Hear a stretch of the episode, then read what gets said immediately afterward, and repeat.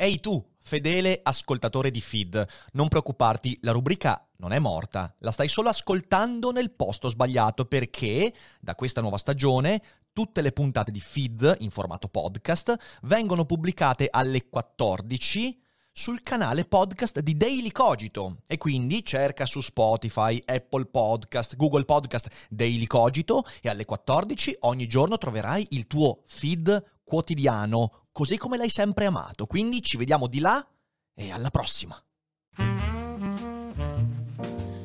Dopo un weekend senza feed, senza fiducia, senza fidarsi, senza filosofia, senza tante cose, dobbiamo ripartire con questa settimana con un bel aperitivo misto di feed. Oggi parliamo Olè. di tre argomenti interessanti. Il declino dell'Occidente, il fatto che se non ti è arrivato un pacco di Amazon forse è sul fondo dell'oceano e il fatto che imparare le lingue potrebbe essere molto più semplice di quello che pensiamo, soprattutto perché ne impariamo, ne impariamo Mm. ogni giorno di molto inutili. Buongiorno, buon inizio di Buongiorno! settimana. Ciao Fede, Buongiorno! ciao chat, eccoci. Buongiorno, come state? Un weekend senza muoni. Smettete di fare i muona, per piacere, Esatto, basta dai, fare i dai, muona. Dai, dai, dai, dai. Lo sai che io ho ormai deciso Faremo già muona. il no no, ho già deciso il motto per il podcast dell'anno prossimo per il- la prossima stagione Sì. di Daily Cogito Sì. è ehm, il podcast che non ti fa fare il mona o il podcast che ricorda di non fare il mona. Dobbiamo metterci il mona nella sigla dell'anno prossimo su Daily Mi Cogito. sa che siamo obbligati. Per forza. Siamo Oh, obbligati. abbiamo fatto gli zombie. ah, Abbiamo fatto, fatto abbiamo fatto tutto. eh. sfiati, e adesso Eh, adesso facciamo morlocchi, sì, sì, adesso morlocchi, adesso facciamo i mona. Buongiorno, buongiorno. grazie a Filo Muri, grazie a Norval che dice è il caso di dirlo tira più un micro argomento di feed che un carro di muoni. Molto bene, molto bene. Grazie a Mattia, grazie a Kanjax, grazie mille a tutti per gli abbonamenti. Voglio la maglietta con il mona. Eh, Mr. Bock arriverà, arriverà, non ti preoccupare. Muoni, muoni e buoi dei paesi tuoi. Ormai i muoni sono diventati un nuovo, un nuovo, un nuovo meme di questo canale. Bene, Esatto. bene.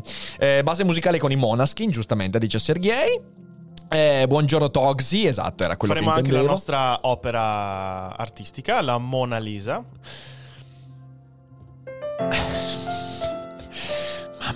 Mia, la monnezza che ho detto.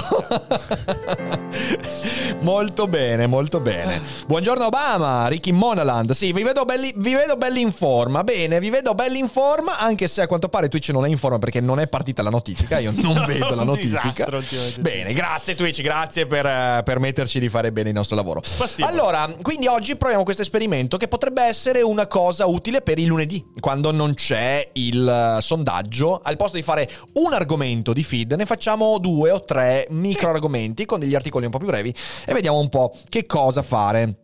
Sirale fa subito una domanda off topic. Dice: Secondo te il turismo potrebbe riavere un momento di flessione per la situazione in Ucraina? Non intendo viaggi in Ucraina, Russia, anche Bielorussia, che inevitabilmente saranno ridotti, ma anche viaggi verso paesi dell'est e Europa in generale.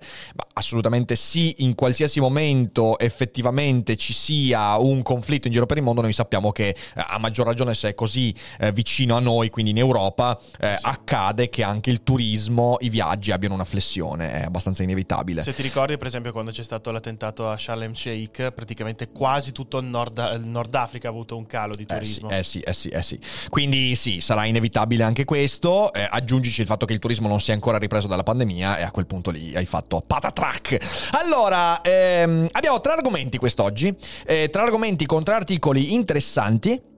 Due in inglese e uno in italiano. E, mm, se siete d'accordo, io partirei to the suite. Ah, aspettate, no, prima, prima, prima voglio ricordarvi, fermi lì una cosa, eh, perché lo dico a inizio settimana perché so che mancano pochi biglietti. Però se volete, sabato.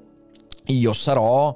eh, allora, aspetta un attimo, dove cacchio è? Eccolo qua. Sabato. Possiamo far vedere lo schermo, Fede. Ok. Sabato sarò ad Andria, che è in, eh, in Puglia. Ok, quindi. che pezzo di figo, Siateci, farò Seneca Ma nel che traffico. bello. Seneca nel traffico ad Andria. Poi a fine live metterò il link. Comunque trovate tranquillamente il link per prenotare il biglietto eh, sul mio sito rickdufer.com o riccardodalferro.com. Vedete voi, lo raggiungete con entrambi, le, entrambe le diciture. E quindi insomma siateci perché sarà una bella occasione. Spesso mi dice, eh, mi dite Rick, vieni al sud. La volta che vengo al sud voglio vedervi tutti quanti. Ok, quindi ci vediamo in Puglia sabato. Sabato ci sarà Fede a tenerla live. Farò Sì. un chill and cogito. Sì. Fai una bella run di Elden Ring? Eh sì, io fi- eh, praticamente distruggerò tutti i boss che tu purtroppo non riesci a fare al primo tentativo, esatto. molto bene, molto bene. Ov- ovviamente a mani nude. Allora, signore e signori, partiamo subito con il primo argomento di questo aperitivo misto. Where are those shoes you ordered? Check the ocean floor. Questo è un argomento che mm, mi, ha molto, mi, mi- mi- mi è molto divertito e quindi ho detto, beh, leggiamocelo e vediamolo insieme. More containers have fallen off ships in the past four months than are typically lost in a year. Blame heavy traffic and rolling waves. Questo è un articolo di marzo 2021, quindi è di un anno fa. Non so la situazione bene come sia oggi, magari qualcuno può darci delle notizie, però lo trovo abbastanza interessante perché noi, eh, cosa volete, il, il sistema di trasporti e distribuzione mondiale lo diamo molto per scontato, infatti uno dei wake up più forti durante la pandemia è stato, oh cazzo non arrivano le merci, ma guardate, e guardate questa immagine, cioè vi immaginate, Assurdo. vi immaginate mettere a posto quella roba lì ragazzi? Sì. Cioè, tu ti immagini cosa vuol dire Mm. riordinare, mettere a posto quei container disintegrati? Come diavolo li Infatti, questa è l'immagine che metto anche in copertina del- per chi ascolta il podcast. Perché No, è, cioè, è pazzesca. assurda sta È foto, è pazzesca, è pazzesca, è pazzesca. Mi viene in mente quel video famosissimo Sì. del tizio col muletto nel magazzino. Sì. Che, sa- che- che tipo Ah, sì, colpisce, che- che col- colpisce e ca- e casca tutto qua- sì, è tutto il magazzino. È più o meno così. Che quando, quando- quando lo vedi dici. Cazzo, rimettere a posto sta roba? Mamma mia. Ma Ma- sai, mi preoccupa tantissimo quello marrone nell'angolo in alto a destra. Certo, certo. Cioè, come cazzo fa a stare in piedi? Eh, ma perché, sono, perché, Perché i container sono, sono dentro delle reti metalliche. Eh, esatto, sì, sì. Quindi non è, cioè nel Bellissimo. senso, giustamente. Quindi in Bellissimo. realtà si è rovesciata la rete metallica e Eh. ha portato con sé tutti quanti i container. Assurdo, è devastante. assurdo. Ma andiamo a vedere. Andiamo a vedere perché parlare di sta roba. Since the end of, dalla, dalla fine di novembre, quindi si parla di novembre 2020, in questo caso sì, 2020. Sì, sì, sì. Um, this is some of what has sunk to the bottom of the Pacific Ocean vacuum cleaners, Kate Spade accessories, at least 150,000 of frozen shrimp. Quindi, ehm, aspirapolveri, accessori Kate Spade, almeno 150.000 dollari di gamberetti ehm, ehm, surgelati. Surgelati, sì. Eh, and three shipping containers full of children clothes. Tre container pieni di vestiti da bambini. If anybody has investments in deep sea salvage, there's some beautiful product down here. e quindi i pirati, i cercatori di tesori del futuro troveranno container pieni di vestiti. Che bello. Eh, Richard Wostenberger ha detto così, è il capo dell'ufficio finanziario eh, della, della marca Carters per quanto riguarda i vestiti per bambini. E l'ha detto in una conferenza recentemente. You can blame the weather. A surge in US imports tied to the pandemic. Or a phenomenon known as parametric rolling. All told quindi eh, rolling parametrico. E cercheremo di capire di cosa si tratta. Quindi non è soltanto colpa del tempo e neanche della pandemia ma un fenomeno col pal- parametric rolling. All told at least allora almeno 2980 containers sono caduti da cargo ships, quindi da navi cargo, nel, Pas- nel Pacifico da, ini- da novembre eh, eh, in at least six separate incidents. Quindi 2980, quasi 3000 container in 6 incidenti non correlati fra loro. That's more than twice the number of containers lost annually between 2008 and 2019. Quindi in quei mesi, in 6 mesi, anzi in 4 mesi, perché da novembre a marzo, Sì. 3000 container ed è il doppio di quanto viene perso annualmente fra il 2008 e il 2019. Shipping companies tend to blame the weather, quindi è colpa del tempo. The Maersk Essen, which lost seven, um, 750 containers while sailing from China to Los Angeles in mid-January, uh, experienced heavy seas during the North Pacific crossing. Quindi problemi di, di- di- di meteo. Maersk, Me- Maersk said in a press statement. Ehm, ah, ok, ha detto questa una- questa frase sì, sì, qua, ha detto sì, questa cosa qua che hanno es- avuto esperienza di mari molto molto mossi nel nord del Pacifico. The Maersk Eindhoven experienced heavy weather in mid-February that contributed in a ship-wide blackout in the middle of a storm. Quindi eh, la nave è completamente in blackout eh, e ha perso 260 container. The one Apus bound for the port of Long Beach from southern China lost more than Madonna Santa 1800 container perse dalla Apus eh, during what the company called gale force winds and large swells in november, quindi venti incredibili e ondate. That's expected to prove one of the costliest losses ever. Ci Beh, credo. minchia, 1800 container, pensa a te cosa c'era dentro. Magari computer, mamma mia. Eh, il, tempo, il tempo pesante ha esacerbato il traffico, è, è esacer- è esacerbato dal grande traffico eh, navi, ok? US Container Imports grew 30% in December. Ecco, questo è molto interessante perché se vi ricordate la pandemia ha visto una crescita enorme ovviamente delle spedizioni, il sistema di spedizioni. Perché? Perché non potendo andare a comprare le cose nei negozi ce le facevamo recapitare a casa. Questo ha enormemente intasato il traffico. Vi ricordate sicuramente anche l'incidente della Ever Given, eh, la nave che si è incagliata a Suez e che ha causato ingenti preoccupazioni, insomma, per, per settimane. Eh, quindi US Container Imports grew 30% in December compared with the same month a year earlier. It's a boom in import cargo beyond anything we've ever seen before.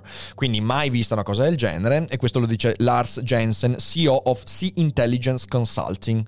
Eh, that has led to a shortage of containers. Quindi c'è anche, ah, vedi, c'è anche un problema di, di- di mancanza di containers, particularly empty containers stuck in North America when they are needed in Asia. Um, so it's possible that shippers have pressed older, well-used containers into service, which are more likely uh, to have defective or corroded lashing Eh, or certo. locking mechanism. Quindi hanno utilizzato, a causa di questa mancanza di container, vecchi container che è molto più probabile che siano logori, arrugginiti, magari con le giunture rotte e questo porta dei problemi. Ci avevo mai pensato a sta roba. Eh, figata, cazzo. Cioè, veramente, veramente pazzesco. Then you've got a tired cruise, stretched by the extra work. Quindi hai anche degli equipaggi molto stanchi perché sono, sono stressati dal lavoro extra, che non sono più capaci di impaccare e mettere in sicurezza i container come avrebbero fatto se si fossero riposati un po' di più. Plus, the ship are packed. Not only do we have large vessels, bad weather, but we have in many cases vessels that are clock a block full, quindi strapiene, capito? Eh, chock block, scusatemi, è un- un'espressione che significa fino, fino allo strozzamento. Chock block full, says Jensen, the shipping consultant. A full container ship, quindi una nave cargo piena, eh, può essere lunga come quattro campi da calcio ed è capace di portare eh, 24.000 container lunghi 20 piedi eh, impilati a 5 o 6 alla volta. These are more likely to experience a phenomenon called parametric rolling, a rare but scary violent motion that can send blocks of containers tumbling to deck or into the sea. Quindi questo, questo, questa parametric rolling è eh, beh, andiamo a vedere. Qui c'è l'immagine che vedete: Data from the Space Based Analytics eh, show Meskendoven caught in bad weather. Eccolo lì. Ok, qui c'è quindi proprio la, eh, la ricostruzione satellitare. Comunque, vediamo che cos'è questo parametric rolling. Parametric rolling happens when the time that passes between two adjacent, uh, adjacent waves, quindi due onde adiacenti, suddenly lines up with the natural roll frequency of a ship, something that's more likely to happen in bad weather. Cioè, praticamente è letteralmente una dissonanza cognitiva, è una dissonanza fra l'arrivo delle onde e l'oscillazione dei container. Eh sì. Quando arrivano due onde veloci, è è possibile che i container stiano, diciamo così, ondeggiando e, e, mm, oscillando a un ritmo diverso Eh sì. e questo porta al parametric rolling, quindi la nave si sbilancia a causa di questo effetto. Adrian Onas, a professor of naval architecture uh, at the Webb Institute, calls this a heart attack of design. Bello, un, eh, un- un infarto di design. Ehm, difficult to detect when it's beginning and then devastating, quindi è difficile, da, è difficile accorgersi che sta per accadere.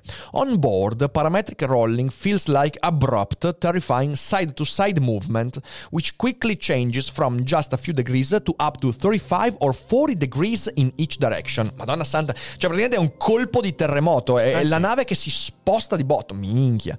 Parametric rolling is a bigger deal in container ship uh, than other vessels because they are designed to move good, goods quickly across the ocean, uh, the ocean. As a result, containers ships aren't always that stable, says Onas. Add six stories of the container to add six stories of containers to 35 degrees rolling motions and you get extremely fast acceleration at the top of the container stack. Quindi Cosa vuol dire six stories? Ah, ah ok. Il- Aggiungi sei Sì, sì, sì. eh, pile, diciamo così, di container a un eh, movimento rolling di 35 gradi e, e avrai una immediata, velocissima accelerazione al- in cima al, Eh sì. al- al container, cioè il container più in alto. Containers aren't secured to withstand such forces, Onas says, so they began, begin to fall. Ma deve essere. Ti pensi che macello vedere un container pieno di roba che cade dalla nave? Guarda che deve essere un'esperienza Sì. terrificante. Sì, sì, sì. Quindi potrebbe essere che nel momento in cui devono riempire una, una nave cargo, eh, devono misurare questo parametric rolling per capire, ok, magari anche quanto siamo disposti a rischiare Esatto. che alcuni di questi container caschino pur di spedire tutto quanto in una sola andata. Esatto, esatto, esatto, esatto. Eh, insomma, interessante. In general, il Ah, parametric... comunque scusami Rica, ma Sì. c'è una cosa importante, non abbiamo festeggiato il primo mese di feed. Ah, è un E mese oggi- di feed! Olè! Un mese di feed! Che bello, che, Che bello. bello. che bello, che bello. Beh, allora, io so molto bene che la gente che ci segue in live sta apprezzando la rubrica, quindi sono molto contento perché noi, devo dire che è un netto miglioramento dal punto di vista anche del nostro animo rispetto al rassegnato stampa. Sono molto Siamo contento. capaci. Mi sento molto più libero e mi sento molto più creativo in questa rubrica. Io mi quindi sento sono contento. nutrito. Tu ti senti nutrito, bene, Sì, sì, bene. Io ho una fame bestia, peraltro. Sì. Però questo è un altro discorso.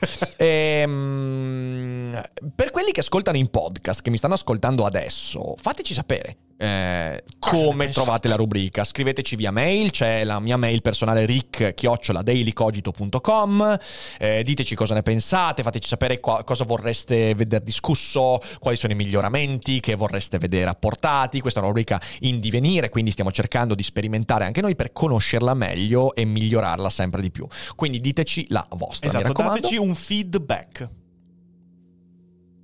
Eh, dai! No, no, no, no. No, no, no, no. No, meritato, meritato. Meritato anche perché hai fatto la pausetta iniziale dicendo adesso la dico, adesso la dico male, male, male, male, male, male, male, male, male, male, male. Non c'era la spontaneità che una cazzata eh, voleva. Però dicevo, diteci cosa ne pensate. e per noi è molto bello portare questa rubrica, insomma. Eh, in general, continuiamo con l'articolo. Parametric rolling is rare. But a full container ship is more likely to experience the phenomenon, Onas says, um, which means that right now the conditions are ripe. Eh, mi piacerebbe sapere quanto è più probabile, cioè nel senso è interessante questo, capito? Perché se tu mi dici che normalmente il uh, parametric rolling accade in un, non so, 0,02% dei casi, ok? sì, sì, sì. E con queste condizioni aumenta al 2%, ti dico porca puttana, eh no, se dallo 0,02% aumenta allo 0,2%, dici sì, porca puttana lo stesso, però mi piacerebbe capire, beh, in questo articolo mi sa che non viene discusso Sai questo. che forse ho trovato un video? Sì? Quindi al massimo dopo se Eh vabbè, lo allora tu, tu, tu preparalo che eventualmente lo, lo Ok. vediamo. Ehm, Designing a ship to be less susceptible to the rolling and training crews to interrupt the motion would cost the industry in time and money. The International Maritime Organization, eh, which is charge of creating seaworthiness standard, has been considered the issue. Cioè, nel senso, il problema è che c'è chi sta pensando di creare navi e addestrare equipaggi per limitare questo fenomeno, ma costa tempo e denaro. It will be likely months and maybe even years before anyone knows exactly what happened to the container uh, ships in the Pac- Pacific. The investigation process is still underway and will be a long process, said Michael Heard, the director of the Recoveries and Cargo Casualty Department at the Marine Insurer UK Webster, which is involved in many of the recent cargo loss incidents. Ok, queste cose le abbiamo, le abbiamo, abbiamo, mh, le abbiamo capite. E... Mh, Ok, quindi insomma potrebbero essere anni, mesi o anni addirittura prima di capire bene cosa fare, quindi non c'è neanche la risposta su come progettare le navi. In the meantime, engineers will pour eh, over every bit of data about the incidents, uh, which law- with lawyers for the shipping lines, the insurance companies and the companies whose goods were lost, looking over their shoulders. Quindi nel frattempo gli ingegneri metteranno ogni dato a disposizione degli incidenti con avvocati avvocati e tutto quanto quello che serve, quindi compagnie di assicurazione, looking over their shoulders, quindi guardando oltre le, i loro limiti tecnici, diciamo così. Regulators should be interested too, says Jensen, the consultant. Uh, might some rules about securing containers to ship need reevaluating? You'll have a lot of people keen, uh, uh, keenly interested in why this is happening. Um, quindi fondamentalmente si dice per adesso forse bisognerebbe limitare il, il numero di, di, di, container trasportati, però ovviamente questo significa ridurre il mercato uh, di trasporto e questo porterebbe comunque a dei danni. Sarebbe molto bello vedere, anche qua è molto difficile, però vedere quanto questa eh, crescita nelle perdite di merci impatta sull'economia. Perché? Perché potrebbe essere tranquillamente che eh, questo tipo di mercato ha dei margini talmente ampi di guadagno grazie al numero di trasporti che anche un aumento del 30% di questo fenomeno comporta una perdita sopportabile perché quello e purtroppo questo non viene, eh, non viene detto in questo articolo è peccato perché è un articolo un po' incompleto mm. um, beh in effetti anche Norval fa una domanda interessante ma secondo te potrebbe essere che ci sia qualcuno che recuperi quei container per magari rivendere il contenuto, comunque arricchirsi, o ma magari tipo facendo delle aste. Potrebbe essere possibile. Io prendendoli dall'oceano la vedo veramente dura. esatto. cioè io... Però magari galleggiano. No, non credo che galleggino. No, no. scherzi, no, vanno giù, vanno giù nel fondo. Glu, glu, glu. Oh, madonna. Appena si riempiono d'acqua vanno giù quelli. Eh, sì. eh, quindi mh, mm, non so io quanto sia recuperabile quella merce. Mm-hmm. Cioè, nel senso, magari ci sono. Ci sono sicuramente delle merci che sono impermeabilizzate anche se adesso non so a che fondo va, cioè a che profondità vanno, ma non esistono eh. impermeabilizzazioni, sì, non così. credo che siano stagni. Quindi io, no, io, non credo che sia economicamente viabile questa cosa Può qua, essere. perché tu magari spendi ingenti risorse per tirare su i container e poi il 99% della merce non è riutilizzabile, non è rivendibile e quindi hai speso un sacco di soldi. Quindi non so, non so se ci sia un... Uh, eh, un, non so se ci siano delle tecniche. Poi ripeto, dipende tutto a che, fon- a che profondità vanno. Ma essendo nell'Oceano Pacifico, secondo me vanno giù, giù, mm. giù, giù, giù tanto giù, tanto giù, tanto giù. Però magari ci sono, come chiede anche Luca Cordoglio, magari ci sono delle leggi riguardo all'inquinamento marittimo per via di questa perdita di container. Questo potrebbe essere, cioè potrebbe esserci delle multe via dicendo, però questo non te lo so dire purtroppo. Sì. Concludiamo l'articolo. What else might uh, a deep sea diver find? A maritime trade analyst from Freight Waves the logistics and supply chain data firm, suggested to a trade publication recently that other companies that suffered losses included IKEA, Williams Sonoma, Adidas Puma, and the children's toy company Hasbro. Quindi, ehm, sì, insomma. Ehm, non, non, è un articolo un po' incompleto, un po' incompleto, mm-hmm. peccato perché mi sarebbe piaciuto un se approfondimento. Vuoi, se, se, vuoi uh, ti ho linkato su, su, Telegram, allora ti faccio uscire un attimo. Uh, se vuoi ti ho linkato su, su Telegram sì. sia un video sia un articolo che ho trovato dove c'è un'analisi leggermente più tecnica se ti interessa. Allora, vediamo dove, un po'. Dove per esempio misura ehm, diciamo quanto la frequenza dell'onda, quindi quanta la distanza fra un'onda e l'altra effettivamente incide su Vediamolo, vediamolo, lo vediamo lì o lo, eh, eh, con audio o senza audio il video? Uh, c'è, c'è ah, audio? Sì, se, no, se vuoi te lo... Okay. Perché se c'è audio bisogna vederlo lì. Fede. Allora te lo faccio spostare il coso. Intanto, se vuoi, effettivamente Bursway chiede se potrebbero fare tipo dei container galleggianti. Magari potrebbe essere una spesa un po' ingente, però almeno pensa a Non so, non so. Grazie a Scoia per i dieci mesi. Grazie, grazie a Tyler, grazie a Mr. Bock per i bit, grazie a Jopanin per i sei mesi. Eh, dice ci siamo smartati ed entanglati ci siamo anche accorti che gli australopitechi erano in realtà vichinghi veneziani e che bisogna studiare matematica e anche altre cose belle. Grazie ragazzi per questo fantastico mese di feed. Grazie ragazzi. Grazie, mille, grazie mille. Mi sembra un ottimo, un ottimo riassunto. Grazie anche a Zizek, grazie a Vasculi, grazie a Filo Muri, grazie mille a tutti per gli abbonamenti. Continuate ad abbonarvi, dai, dai, dai, che dobbiamo tornare su eh, a livelli sì. meritevoli di questa rubrica e questo canale. Vuoi che partiamo dal video o dall'articolo? No, no, vai col video, vai col video. Tanto okay, sono perfetto. tre minuti, quindi così questo ce lo spiega anche visivamente, che esatto. mi interessa molto. Uh, allora, eccola Vediamo. qua. Allora. Metto, per chi sta ascoltando il podcast, ovviamente trovate il link del video in descrizione. Ok, adesso un secondo che vi stoppo anche la musica perché sennò c'è un po' di casino sì. Eccola qua. Come on! On completion of this media presentation, you will know when parametric rolling occurs and how to prevent it Complimenti per l'audio. È Intanto, sì. bellissimo questo video. Eh? Credo Eh? sia una, confer- è una conferenza. Hai visto? Te te lo metto 1,25 almeno. Perché Sì, dai. Vai. vessel is steaming into seas with the waves about a point on the port bow. Portbau. Wind increases racing wave height and the vessel starts rolling slightly. Esatto. The wavelength reduces and encounter period Ok. starts to reduce as well. Quindi le onde diventano più frequenti. C'è un. As the waves intermi- increase further. Ok. Cosa? Cioè c'è, una- c'è un cambiamento nell'intermittenza e nella, nella frequenza delle onde, quindi arrivano due onde più velocemente che contraddicono il movimento di rollaggio che sta facendo la nave. È vero, ragazzi. se- Sembra un classico tutorial indiano de- No. per gli studenti di ingegneria. Smettetela, smettetela, vai. And rolling increases, the natural rolling period of the vessel also increases. Ok. With increasing head seas, the vessel reduces her speed. This increases the encounter period of the vessel until it is about half the natural roll period of the vessel. Quindi questo è una... Esatto, quindi- The wavelength is Sì, ok, quindi la periodicità del rolling della nave viene contraddetto dal cambiamento di periodicità Esatto. della lunghezza d'onda. now falling within the 1 to 2 times LBP. Long between perpendiculars. Ok, length between perpendiculars. Occasionally, the vessel rolls heavily 30 to 40 degrees. Porca miseria! Eh sì. As the roll damping of the vessel reduces with speed, and the two factors, one natural roll period becomes half the encounter period. Length of the wave falls within the 1 to 2 times LBP. Mamma mia. eh, sa- Vessel cioè- starts ro- ok, eh, eh, the roll damping on the vessel reduces with speed and the two factors. Ragazzi, mi sta venendo un mal di testa questa qua. Natural roll period becomes half the encounter period. Eh, length of the wave falls within the 1-2 times LBP vessel starting rolling parametrically. Ok, ok, quindi è proprio... rolling sì. parametrically.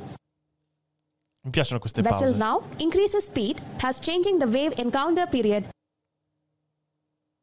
Vessel alters course, bringing the waves more towards the beam, thus changing the natural roll period. The violent 30 to 40 degree parametric rolling begins to decay, leaving the ship to roll to its natural motion. Ok. Do not allow the vessel to roll parametrically the next time. Do not allow the vessel to roll Mon- para- È. Do not... Monitor weather conditions so that conditions which may suit parametric rolling can be identified in advance. Ok.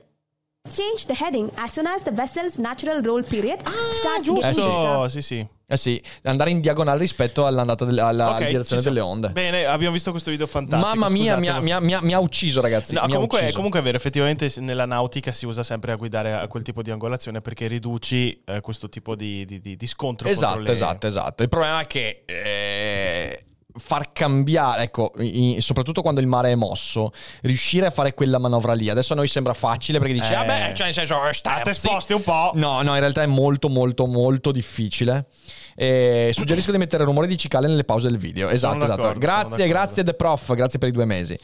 Quindi sì, si dice prendere le onde a mascone. A mascone, hai ragione, esatto, hai ragione, hai ragione. Non ricordavo l'espressione. Grazie mille per... Bene. E fammi dare un'occhiata velocemente all'articolo, Sì, vediamo sì, se vale la pena eh, darci un'occhiata. Altrimenti andiamo. Altrimenti andiamo al secondo argomento. È, è molto tecnico. È questo. molto tecnico È questo, molto tecnico questo. Lo metto sotto in. ehm, allora, ve lo metto in chat. eh, ve lo metto in chat, così insomma mm, lo potete vedere. Però direi che non vale la pena commentarlo No, va bene, allora andiamo avanti. tac. E poi lo metto anche in. eh, Lo in descrizione link, al podcast. In esatto. descrizione al podcast. Perfetto.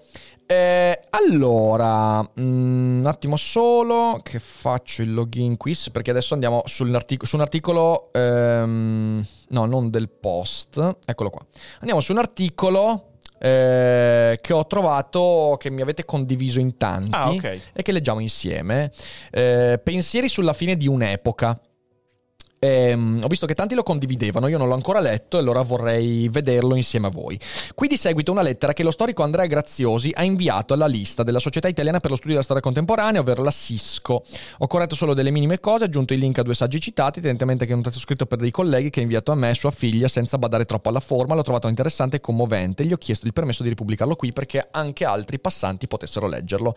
Ok, vediamo quindi Andrea Graziosi. Vediamo un attimo se cap- possiamo capire chi è Andrea Graziosi. Andrea Graziosi è uno storico accademico italiano. Ehm, Lettere da Kharkov, Stato industria in Unione Sovietica, la Grande Guerra contadina in URSS, Guerra e Rivoluzione in Europa, l'Unione Sovietica in 209 cit- citazioni, l'URSS di Lenin e Stalin, eh, l'Università per tutti, riforme e crisi del sistema dell'università italiano. Ok, beh, allora... Abbiamo eh, capito un po' il suo... Abbiamo capito la, mm, La tendenza. la tendenza, però noi lo leggiamo a mente aperta. Care socie e cari soci e care socie. Kursuc.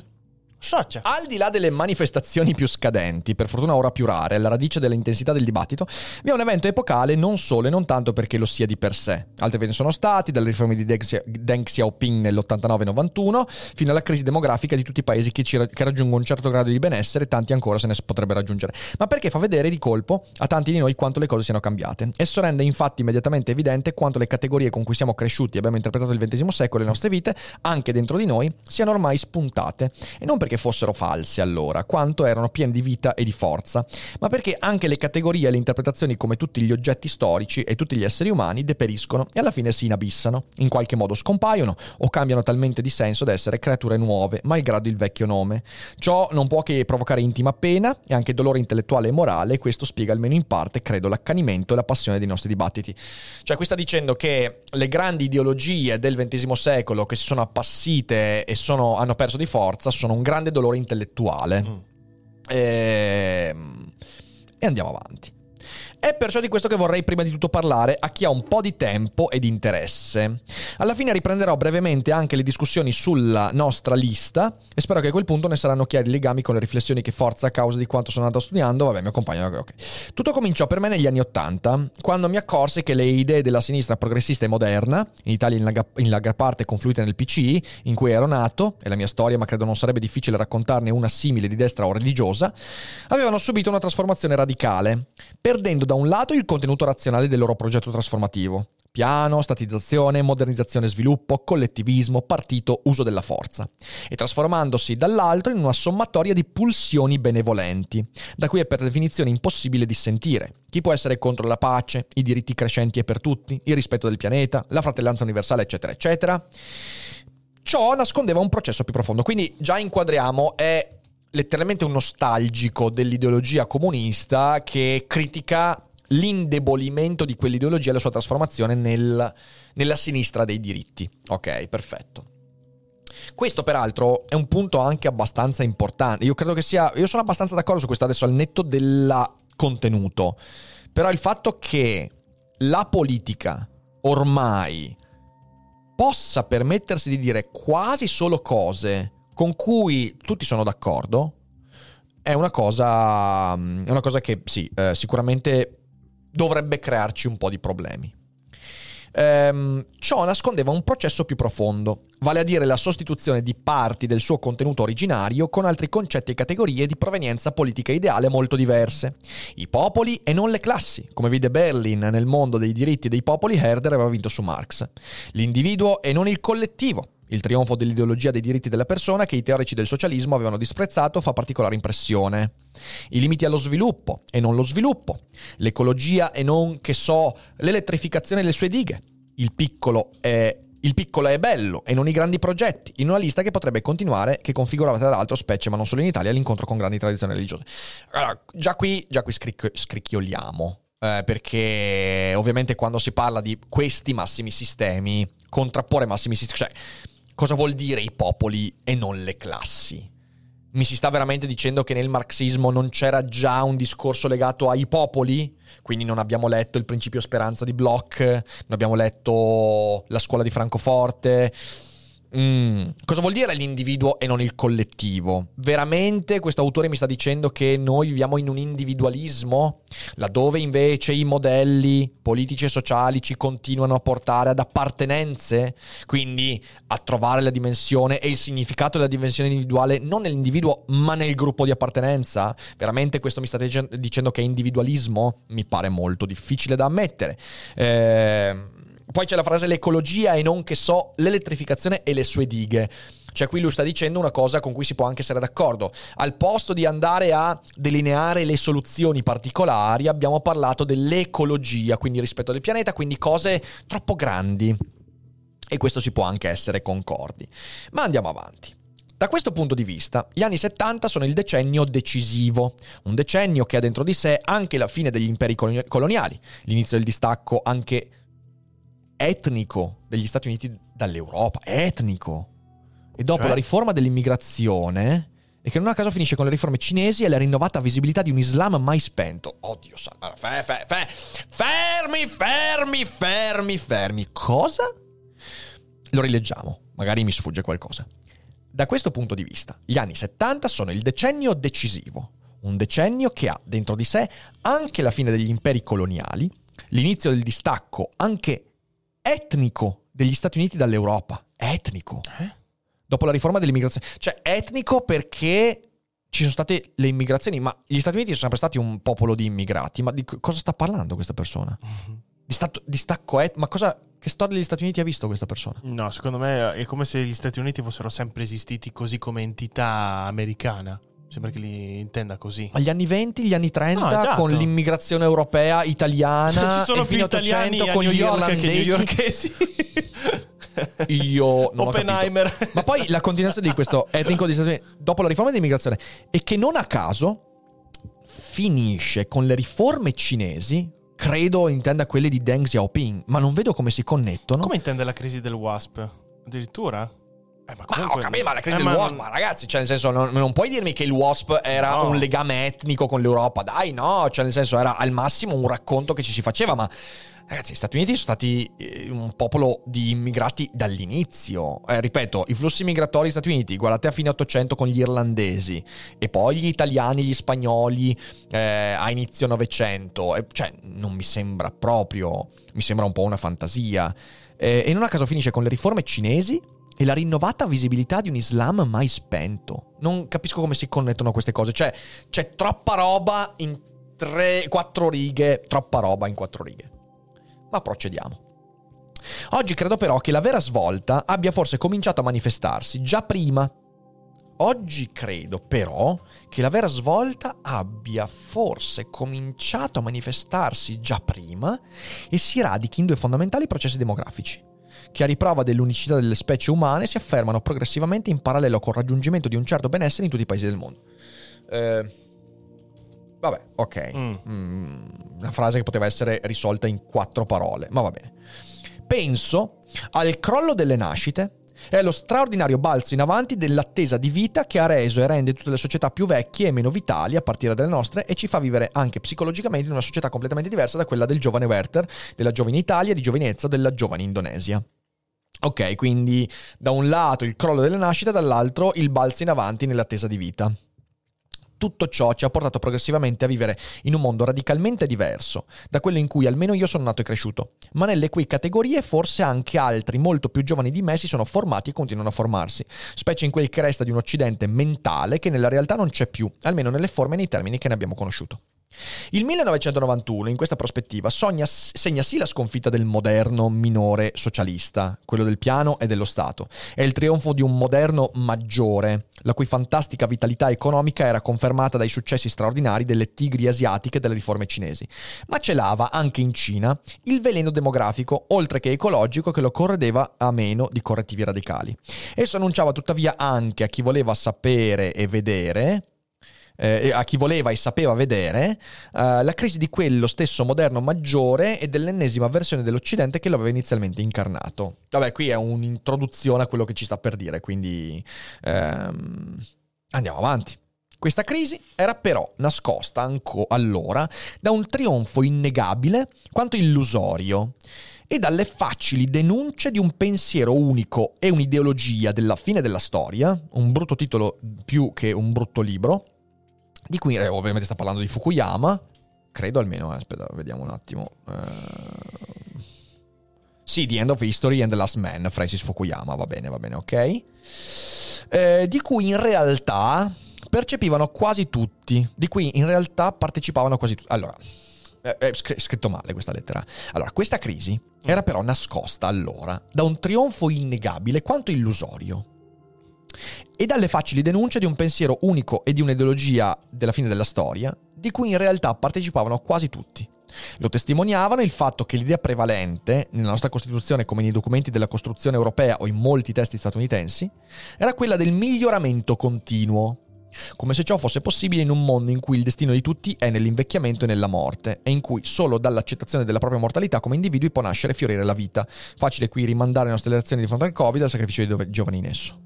Il continuo cieco riferimento ai diritti in perenne ampliamento e per sempre acquisiti, povero Bentham verrebbe da dire, alla pace perpetua, a una fratellanza universale che solo la malvagità di alcuni impedisce di raggiungere. Allora, signore e signori, ah, qui, qui sto cominciando a incazzarmi. Ehm... Allora, partiamo dal miglioramento continuo. L'inciso, come, allora, intanto come se l'ideologia dell'Occidente fosse il miglioramento continuo. Sì. Quando in realtà il miglioramento continuo è soltanto la conseguenza, non sempre garantita, di un processo molto più basilare, che è l'autocritica continua, l'autocritica incarnata dal sistema democratico liberale. Perché? Perché noi tendiamo... Allora, in- intanto tendiamo a un miglioramento continuo come qualsiasi... Andate a vedere la, la, Russia sovietica se non voleva un miglioramento continuo. Andate a vedere qualsiasi società del mondo nel suo momento di benessere e di fioritura se non voleva e non si raccontava un miglioramento continuo. È il nesso stesso della mitologia, quindi di che cazzo stiamo a parlare? Però dall'altra parte ricordiamoci che non è l'ideologia del miglioramento continuo. L'ideologia, se vogliamo, alla base dell'Occidente è quella dell'autocritica è quella del dubbio. Eh, ricordiamoci che a fondamento di tutto quello che noi viviamo c'è proprio il sapere di tipo scientifico, empirico. Quello è ciò che poi ci porta, come qualsiasi società, a desiderare o a prevedere un miglioramento continuo. Mm-hmm. Che però non è garantito, soprattutto quando quell'autocritica interna viene dismessa. Eh, e infatti dice una cosa con cui sono molto in disaccordo, come se ciò, quando parla di miglioramento continuo, fosse possibile in un mondo in cui il destino di tutti è nell'invecchiamento e nella morte, e in cui solo dall'accettazione della propria mortalità come individuo può nascere fiore alla vita. Ma questa è un'inversione, perché è proprio dall'accettazione della mortalità che nasce il pensiero dei propri limiti che porta ogni individuo a lavorare non solo per se stesso e per la propria puntuale esistenza, ma anche per chi verrà dopo. È l'etica intergenerazionale di cui il mio collega e amico Ferdinando Menga ha scritto così tanti libri. Anzi, voglio invitare Ferdinando qui per una trasmissione eh, presto. Ehm, quindi che cosa vuol dire questo? Cosa vuol dire questo? Se vogliamo, esiste un fraintendimento dei propri limiti, quindi una non accettazione della morte, che ci porta poi a credere in storielle. Ma questo, signore e signori, non è una roba della nostra società. C'è sempre stato. L'anelito all'immortalità non è mica una roba soltanto nostra, eh. Eh, poi, vabbè, parla dei diritti in perenne ampliamento, pace perpetua. Vabbè, ok ma continua.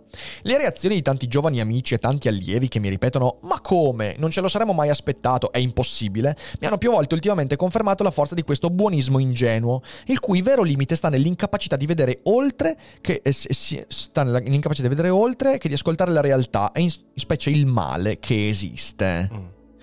Eh, io vorrei vedere, fermi un secondo, eh, mm-hmm. perché allora andiamo a vedere Andrea Graziosi. Sì che libri troviamo su Amazon. Andrea Graziosi. Allora. Sì, sono questi, esatto. Sì, ok. Storia dell'Europa. No, questo non è niente. L'Unione Sovietica, quando c'era l'URSS. Dai Balcani agli Urali è uno storico. Il futuro contro. Il mm. futuro contro. Uh, forse grandi illusioni, ragionando sull'Italia. Giuliano Amato e Andrea Graziosi. Ok. Il futuro contro democrazia e libertà, mondo giusto. Vediamo un attimo. Trump la Brexit, i risultati delle elezioni in molti paesi, la Turchia di Erdogan, l'India di Modi perdono- prendono forza a livello globale tendenze che paiono sancire il divorzio fra le democrazie e i principi liberali che l'hanno innervata, soprattutto in Occidente. Eppure viviamo in un mondo che non vede affatto come si crede un peggioramento socio-economico, un aumento delle diseguaglianze. Il libro ragiona su queste crisi, mettendo in luce il primo luogo le diverse cause, dalle trasformazioni demografiche all'invecchiamento della popolazione alla perdita di rango globale dell'Occidente, per poi interrogarsi sulle debolezze della democrazia liberale, che, forte in fasi di crescita, si dimostra inadeguata in fasi di ristagno e risorse calanti. Particolare attenzione è riservata al caso italiano che ha anticipato la crisi mondiale della democrazia liberale e a ciò sarebbe ragionevole fare per costruire un futuro migliore. Vabbè, questo qua penso che me lo metterò in lista e vediamo poi. C'è anche su Audible, quindi in realtà potrei ascoltarmelo visto che ho l'account di Audible. Va bene, ok, teniamo qua, teniamo qua, teniamo qua. Andiamo avanti. No, perché mi viene da dire eh, quante volte, cioè, que- quest- que- que- questa, questa persona è effettivamente un profeta che per anni ha detto guardate che queste cose succederanno, succederanno, succederanno, ma andando nel particolare non semplicemente facendo il corvo tempesta, oppure dice queste cose adesso che sono successe e allora grazie al cazzo. Sì, sembra un Vediamo. po' una lagna, come dice Sì. anche Blue Sì. Boy. Cioè, finirà dicendo che quando eravamo giovani eravamo belli e forti, tutto era possibile. Esatto, esatto, Un po', esatto. un po' questo. Ma diamogli ancora il beneficio del dubbio, andiamo avanti. Eppure le guerre jugoslave, presto derubricate a episodi minori, annunciarono con chiarezza per chi studiava quelle storie ciò che sarebbe potuto accadere nei territori ex sovietici. Eh, no, aspetta, aspetta, aspetta. Allora, Intanto, eppure le guerre jugoslave derubricate a episodi minori, ma chi le ha derubricate? Cioè, credo che siano. Personalmente le ho sempre sentite raccontare come uno dei momenti di maggior crisi. ma forse per nostra vicinanza geografica. Forse lui parla in termini mondiali dell'Occidente. Oddio, cioè, nel senso, minchia- Clinton ha avuto un backlash devastante. infatti. da, cioè, non, non- boh. Vabbè, eh, però ci racconta che sono state derubricate episodi minori. Io non vedo come. I telegiornali ne hanno parlato per anni. E crisi in Kosovo state continue. Non mi sembra che siano episodi minori. Non so per chi sono episodi minori. Annunciarono con chiarezza per chi studiava quelle storie ciò che sarebbe potuto accadere nei territori ex sovietici.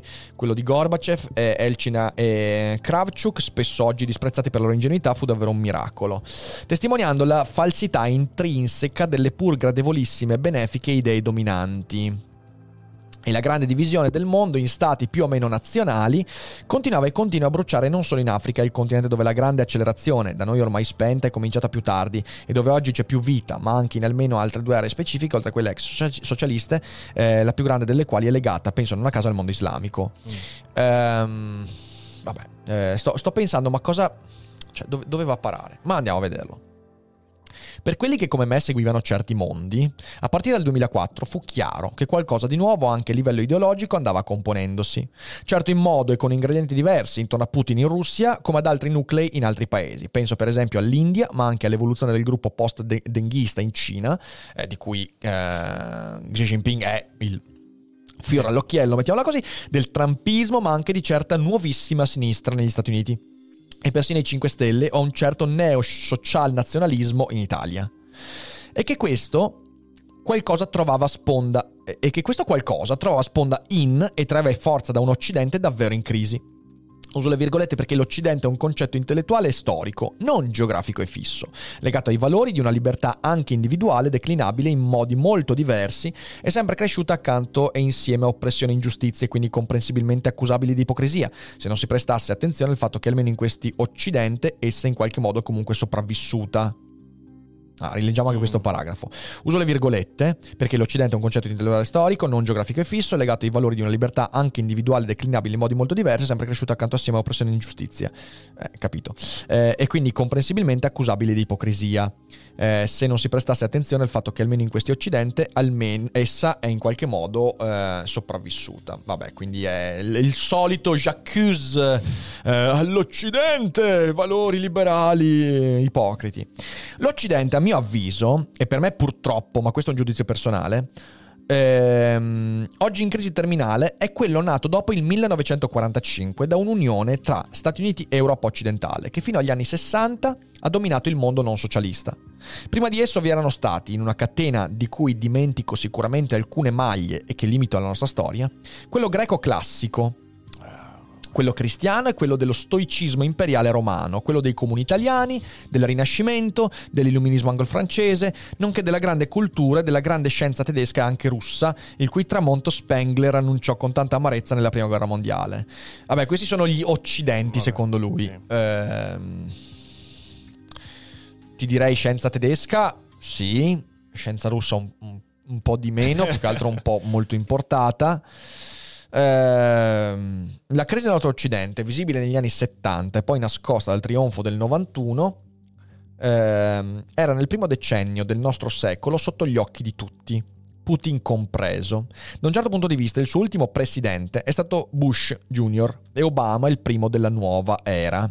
Non vi è per esempio dubbio che un ruolo importante nell'incoraggiare Putin lo abbiano giocato le minacce formali di Obama ad Assad, prima formalmente annunciate poi non realizzate, anche perché il vero perno di quella presidenza era dichiaratamente e non irragionevolmente la costruzione di un'America migliore e non la guida del mondo libero. Un'America tra l'altro non più, tranne che tra gli anziani, un, ehm, un paese di italo, ebreo, polacchi, americani, ma piuttosto di appena arrivati messicani, indiani, cinesi, africani, eccetera.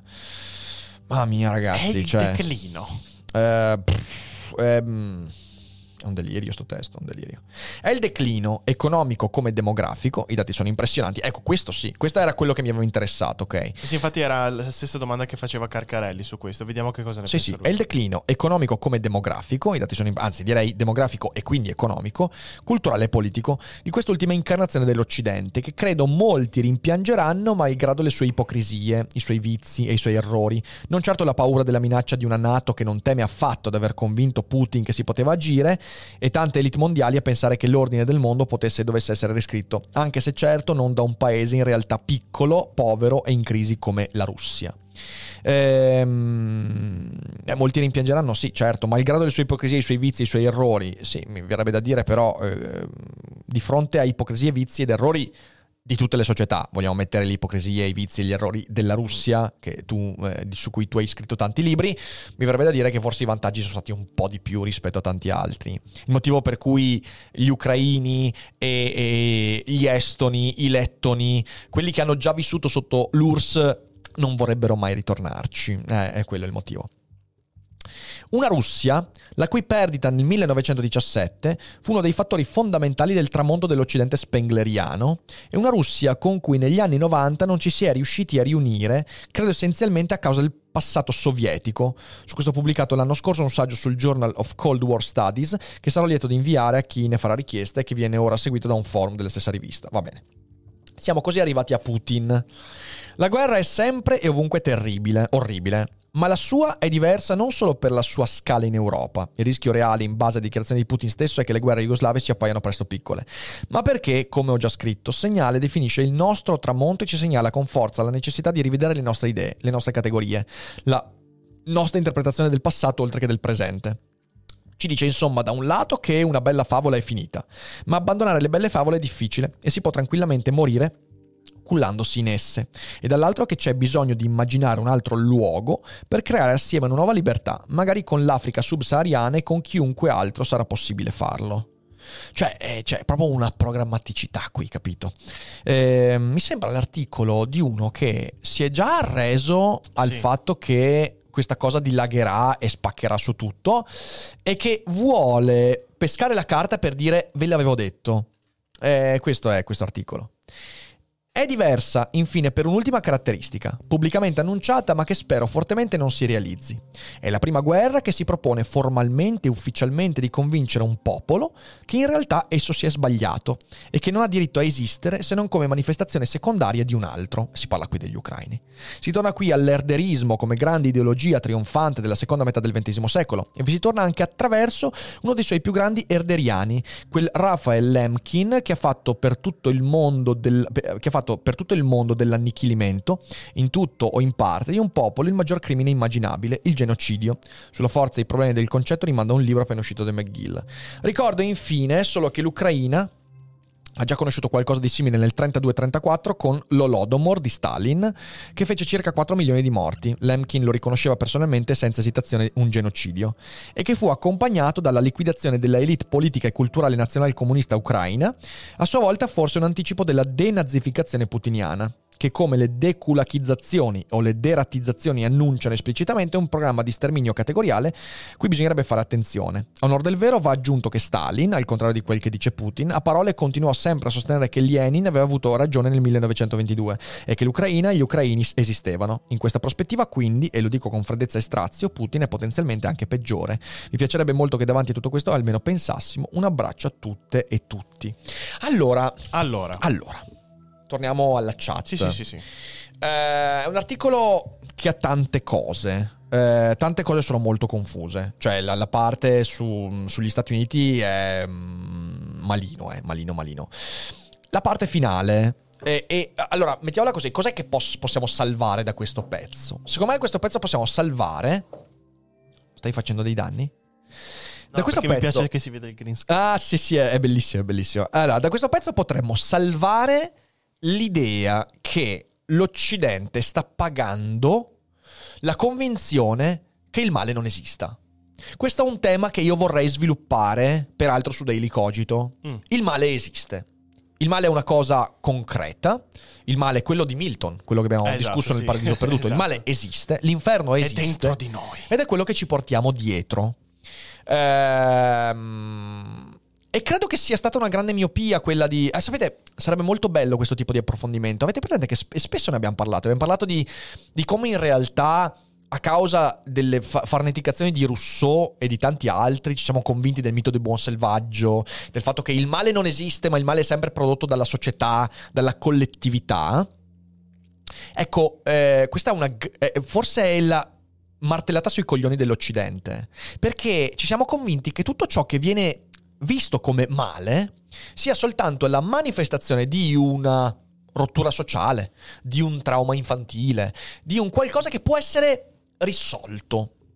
Ecco, da questo articolo mi porto dietro un'idea di cui sono fortemente convinto. C'è un tipo di male che non può essere risolto. È il male che racconta Bram Stoker in Dracula. E c'è la grande spaccatura. Dracula contro Frankenstein. Da un lato tu hai il Frankenstein di Mary Shelley, che è un libro russoiano, perché ti dice, è un libro che io adoro, eh, ma un libro che ti dice, proprio seguendo Rousseau, a un certo punto il mostro dice eh, io ero buono, è il mondo che poi mi ha trasformato in essere malvagio. E questo sta a significare che il male non esiste come entità, ok? E che tutto quanto può essere risolto con la politica, con la comunicazione, con la diplomazia, con le carezze, con i diritti e tutto quanto. Ok. Questa è stata secondo me la grande miopia dell'Occidente ed è una miopia sviluppata grazie al benessere dell'Occidente. Abbiamo potuto permetterci di pensarla così. Ed è interessante. Dall'altra parte c'è Dracula. Mm. Dracula di Bram Stoker ci dice: Eh no, cari miei, mi spiace. Il male esiste.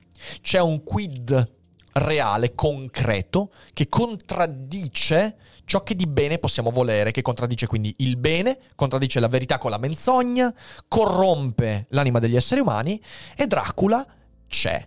Ovvero esiste un male irriducibile che quando si trova va estirpato, non va normalizzato, non va curato. Questo nella cultura pop occidentale si è visto in mille modi. Si è visto quando eh, Freddy Krueger, eh, ovvero il protagonista di, Ma- di Nightmare, avete l'assassino dei sogni, ok? Quello con le dita affilate, la pelle scabrosa, vestito eh, come il bidello dei Simpson. Ehm, quando nei primi film era un male radicale. Freddy Krueger sta nei sogni e ti fa del male nei sogni perché è Freddy Krueger e non puoi farci nulla. Nel corso degli ultimi dieci anni anche quella saga è diventata un Freddy Krueger è così perché ha avuto un'infanzia difficile. Tutta la psicologizzazione delle cose, ok? Quindi l'incapacità di guardare al male come atto reale, come entità concreta. Secondo me questo articolo ha un punto di interesse lì. Noi ci stiamo accorgendo che il mito russoiano era una puttanata, che ci siamo convinti di quello per convenienza, per possibilità, quella è la favola dell'Occidente, non il benessere, non la crescita, no, quella è la favola, il fatto che il male non esista. E ci stiamo risvegliando a un'idea, che il male esiste, e il male c'è.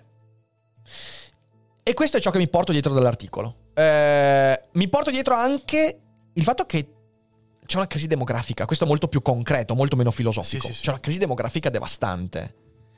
E questa è una questione che va assolutamente affrontata. Ne abbiamo parlato qualche mese fa con Giulia Pastorella, sicuramente sarà un argomento che riciccerà fuori in prossimi Daily Cogito. Però questo è drammatico. Eh, peraltro lo dice una persona che non vuole far figli, quindi capite bene che io mi trovo anche in un mezzo conflitto di interessi su questo, eh, perché non vi inviterei mai a figliare per combattere la, la- la- la- decrescita demografica. Però dall'altra parte mi rendo conto che questo è una- un grande problema. Quindi queste sono le due cose che mi porto dietro di positive da questo articolo. Eh, cos'è che non mi porto dietro di positivo? Beh, la confusione. Ci sono dei momenti molto, molto confusi, cazzo, in questo Sì. articolo. Eh, vedo è- la generalizzazione è la cosa che me disturba anche un po' di più. Cioè, uso- non, non mi piace quando si usa la parola popolo come se No, più che altro esprimere. un sacco di generalizzazioni che. Cioè, nel senso, lui secondo me doveva fare queste generalizzazioni perché sennò il suo pensiero un po' poteva cadere. Cioè, se, se andava più nello specifico, Sì, questa sì, cosa sì. non mi piaceva. Collegato a quello che dici tu della- Sì. del declino dell'Occidente, e soprattutto eh, riguardo al declino demografico, Carcarelli chiede che se effettivamente in- non si invertirà questa tendenza, eh, ci sarà probabilmente un collasso del sistema pensionistico di welfare se non si pongono Assolutamente. seri rimedi. Tipo immigrazione massiccia, regolarizzata, politiche di natalità come si faceva tipo in Francia. Ah no, si fa ancora adesso in Francia.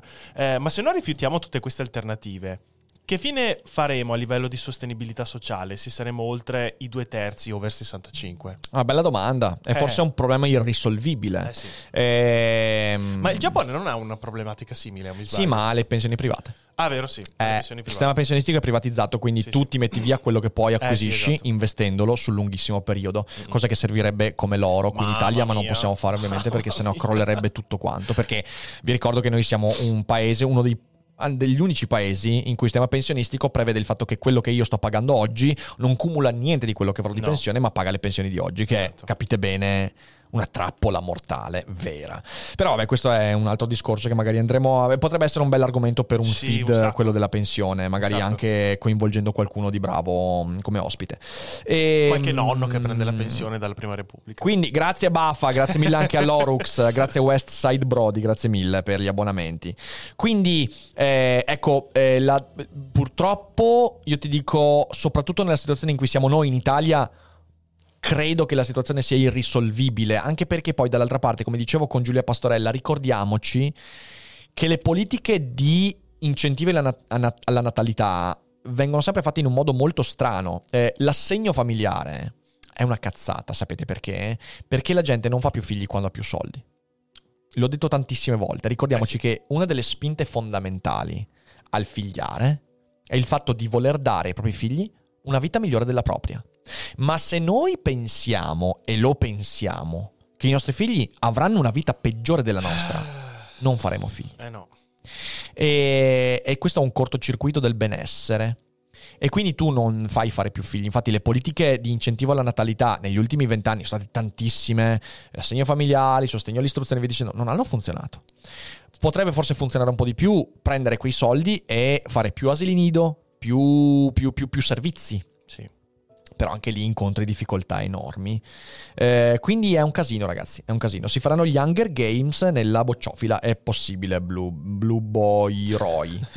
Eh, sentiamo la prossima domanda, Fede. E non facciamo in tempo a fare il terzo articolo, lo No, facciamo nei prossimi mi dispiace, giorni. eh, lo facciamo nei prossimi giorni. Allora io direi che la terza, eh, leggiamo questa di Norvale, che dice ma tutto ciò eh, potrebbe anche essere dovuto alla nostra volontà di razionalizzare qualsiasi cosa, magari, che non lasciamo spazio a risposte semplici del tipo è così, mettila via e basta. No, me la ripeti questa domanda? Allora, scusa? Norval chiede, ma in tutto ciò potrebbe anche essere dovuto alla nostra volontà di razionalizzare qualsiasi cosa, che non lasciamo spazio a risposte semplici del tipo è così, mettitela via e basta? Mm, ma non capisco a cosa ti riferisci. Cioè, nel senso. mm, certo che è così, mettitela via. Cioè, certo che è così. Prima del mettitela via, visto che effettivamente delle cose vanno modificate, vanno migliorate, ti dico. Proviamo a vedere i margini di manovra. Sì. Ecco, cioè, nel senso, fatalista sì, non così tanto, ecco. Queste erano le domande segnate, ragazzi. Va bene, va bene. Ah, signore e signori, è stato il primo feed della settimana e io spero il fatto di dare un passato al male tipo Freddy Krueger. Eh, eh, m- ho capito, ho capito cosa intendi. Ok. Eh, no, no, in realtà, no. Dare un passato al male, razionalizzare il male, significa fraintenderlo. Io ormai mi sto convincendo di questo, mi sto convincendo. ehm. Io un tempo la pensavo diversamente. ma vedendo fenomeni di psicologizzazione continua su ogni aspetto della vita e via dicendo, mi sono convinto che in realtà ci porta a fraintendere enormemente la nostra vita, la nostra esistenza, questa cosa. Eh, però proveremo, proveremo a ragionarci ancora, sarebbe molto bello come Sì. approfondimento. Anzi, ripeto, sul male voglio sicuramente tornare. Figo. Eh, sicuramente è un argomento di cui parleremo anche venerdì con Marco Crepaldi, eh, che sarà qui in studio da noi. E mh, ne approfitto e vi ricordo velocemente, fermi lì che vi faccio vedere in chiusura della puntata. ehm, L'agenda settimanale, se la trovo, eh, fermi lì. Ok, eccola, eccola qua. Proviamo a f- mostrare l'agenda settimanale, Vai. Fede. E, mm, che cazzo succede? Eccola qua. Ok, eccola qua. Allora, signore e signori, oggi pomeriggio alle 18 abbiamo cogitata fantastica con Gennaro Romagnoli e Alessandro Olè! De Concini. Li facciamo uscire entrambi dalla botola. E quindi siateci, mi raccomando. Poi martedì abbiamo il Daily Cogito. Mercoledì facciamo la monografia Ma su pensa, Lovecraft. È il momento di rinnovare la antichissima monografia che ho fatto su Lovecraft, facendola seriamente, anche perché, ecco, sul tema del male, se siete interessati, mercoledì sera ne parleremo un bel po'. Siateci perché svilupperemo proprio questo argomento. Giovedì, giornata normale. Poi venerdì abbiamo qui Marco Crepaldi Olè. che viene ai Cogito Studios. Sarà una puntata frizzantina sicuramente. Molto. Sabato alle 15 c'è Fede in live. Ah, alle 15, poi non so a che ora vuoi andare. Io ho messo alle No, 15 no, come sempre. andare bene Oh, perfetto. 15, potrebbe Quindi sabato troverete Fede in live che deciderà nei prossimi giorni cosa fare. Io non ci sarò perché sono in Puglia per Seneca nel traffico. E poi domenica concludiamo con il Dufere Boldrin. Allora, se volete Una per settimana sab- pazzesca. Esatto. Oh, domenica è sicuro. E sabato, se volete, ci sono due argomenti in sospeso. O finiamo l'argomento del, diciamo, del- della differenza tra affitto e invece comprare casa, che visto che vi interessava e possiamo andare avanti con quel discorso lì. da. Sì, pardon. Oppure, se volete, visto anche l'uscita del film, possiamo dedicare una puntata eh, del cinema dedicata ai film di Batman. Se volete, possiamo fare. Bella, bella. Quindi decidete voi, decidete voi. Bella, Fatemi bella, sapere bella. nei prossimi giorni. Bene, quindi signori, io vi ringrazio tanto per essere stati con noi. Facciamo un bel ride. Andiamo da Ivan oggi, andiamo da Sì, Ivan. andiamo da Ivan. E gli scriviamo in chat. ehm, gli scriviamo in chat. ehm, cosa gli scriviamo in chat? Ehm, roll- rollati. Rollati. Rollati. Andiamo a scrivergli rollati in chat. Ci vediamo alle 18 con Gennaro e Alessandro. Sarà una cogitata di quelle veramente che resteranno nella storia. Quindi non perdete Sarà proprio- la live. Eh, mind blowing. My- mind. Buon pranzo, bella gente. Grazie per l'aperitivo e ci vediamo presto. Goodbye!